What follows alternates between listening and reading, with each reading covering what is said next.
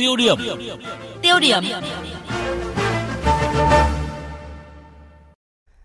Thưa quý vị, thưa các bạn, biến đổi khí hậu đã và đang gây ra những tác động không nhỏ đến đời sống và sản xuất của người dân ở nhiều địa phương.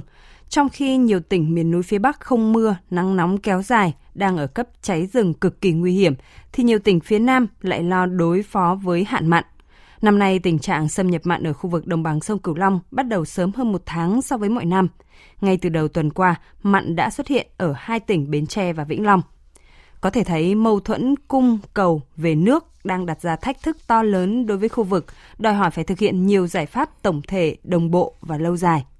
Và trong mục tiêu điểm hôm nay, nhóm phóng viên Đài Tiếng Nói Việt Nam thường trú khu vực đồng bằng sông Cửu Long có phóng sự đầu tiên trong loạt 4 bài đề cập những thách thức an ninh nguồn nước và nêu một số giải pháp của các chuyên gia, các nhà khoa học, nhà quản lý và người dân.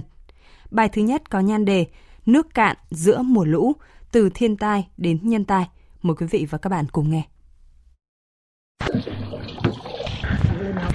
giữa cánh đồng đầu nguồn sông Tiền ở xã Vĩnh Lộc, thị xã Tân Châu, tỉnh An Giang, vợ chồng ông Trịnh Văn Đảnh vẫn giăng lưới bắt cá để mưu sinh. Ông Đảnh cho biết đã làm nghề này gần 40 năm, lượng cá bây giờ chỉ bằng 1 phần 3 so với trước. Còn mùa lũ những năm gần đây, đặc biệt là năm nay rất bất thường, lũ về muộn chừng 2 tháng, nước ít và không còn nặng phù sa. Ông đắp chỉ cho hồi đó, hồi xưa tới giờ, hồi cấp tôi biết tới giờ tôi năm mấy tuổi rồi đó. Không có năm nào như năm nay hết trơn. Nước năm nay lên trễ quá trễ rồi, tháng 8 mới có nước, chứ thường năm là tháng 8 nước linh chơi rồi. Dạ năm ngoái à, lớn hơn, à, năm nay à, nhỏ luôn, nhỏ hơn là năm sáu tắt nước vậy đó mà không nhà ông nhảy lên có 25 ngày vậy đó, quỷ ngày ông xuống luôn cái một kìa. Chứ hồi đó không lên, ông lên cái ông cầm lại, à, ông cầm lại cầm cự cầm cự cầm cự ông lên.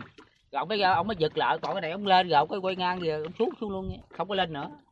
Trung tâm Dự báo Khí tượng Thủy văn Quốc gia nhận định dòng chảy trên sông Mekong về đồng bằng sông Cửu Long rất hạn chế, khả năng thiếu hụt từ 30 đến 45% so với trung bình nhiều năm. Tổng lượng nước về đồng bằng sông Cửu Long khoảng 25 tỷ 600 triệu mét khối, thiếu hụt so với trung bình nhiều năm khoảng 3 tỷ 400 triệu mét khối. Mưa ít kết hợp mùa khô hạn kéo dài khu vực thượng nguồn Mekong là nguyên nhân chính làm mực nước vùng hạ lưu xuống thấp – theo báo cáo của Ủy ban sông Mekong Việt Nam, việc xây dựng thủy điện các quốc gia ven sông đã khai thác gần 50% tiềm năng phát triển thủy điện. Riêng Trung Quốc đã hoàn thành gần 70% tiềm năng và Lào cũng đang đẩy mạnh phát triển thủy điện dòng chính.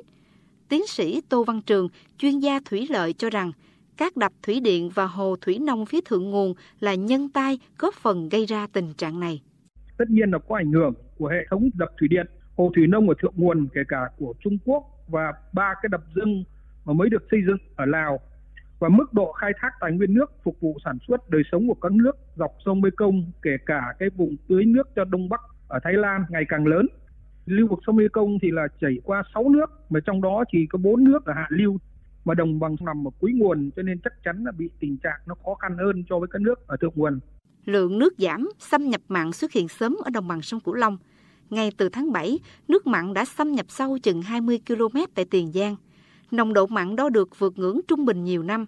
Giữa tháng 12, nước mặn đã vào tới thành phố Mỹ Tho sớm hơn 2 tháng so với cùng kỳ nhiều năm. Xâm nhập mặn bất thường cũng xuất hiện giữa mùa mưa ở Hậu Giang hồi cuối tháng 7, có nơi cách xa biển tới 70 km cũng nhiễm mặn. Đến tháng 12, nước mặn 4 phần ngàn từ các cửa biển Tây xâm nhập vào nội đồng tại một số địa phương trong tỉnh với bán kính từ 30 đến 60 km. Cũng trong nửa đầu tháng 12, tại 13 điểm trên các sông chính ở Bến Tre, nước mặn 4 phần ngàn đã xâm nhập cách các cửa sông chính gần 40 km, đe dọa hàng chục ngàn hecta cây ăn trái, cây giống, hoa kiển của người dân. Còn tại Kiên Giang, ngày tuần đầu tháng 8, nước mặn xâm nhập bất thường thuộc địa bàn hai huyện Kiên Lương và Giang Thành – Độ mặn 4 phần ngàn trên sông Cái Lớn xâm nhập sâu 30 km trong tháng 12. Dự báo độ mặn sẽ tăng cao từ tháng 2 năm tới, đặc biệt vào cuối tháng 4, đầu tháng 5. Theo ông Lê Xuân Hiền, Giám đốc Trung tâm Khí tượng Thủy văn Kiên Giang, mùa khô 2019-2020 xâm nhập mặn sẽ xuất hiện sớm hơn và sâu hơn mùa khô năm trước và trung bình nhiều năm. Cái xu thế chung á, thì là nhận định cái mùa mặn năm nay là nó sẽ gần sắp xỉ năm 2016 do mưa kết thúc sớm là một.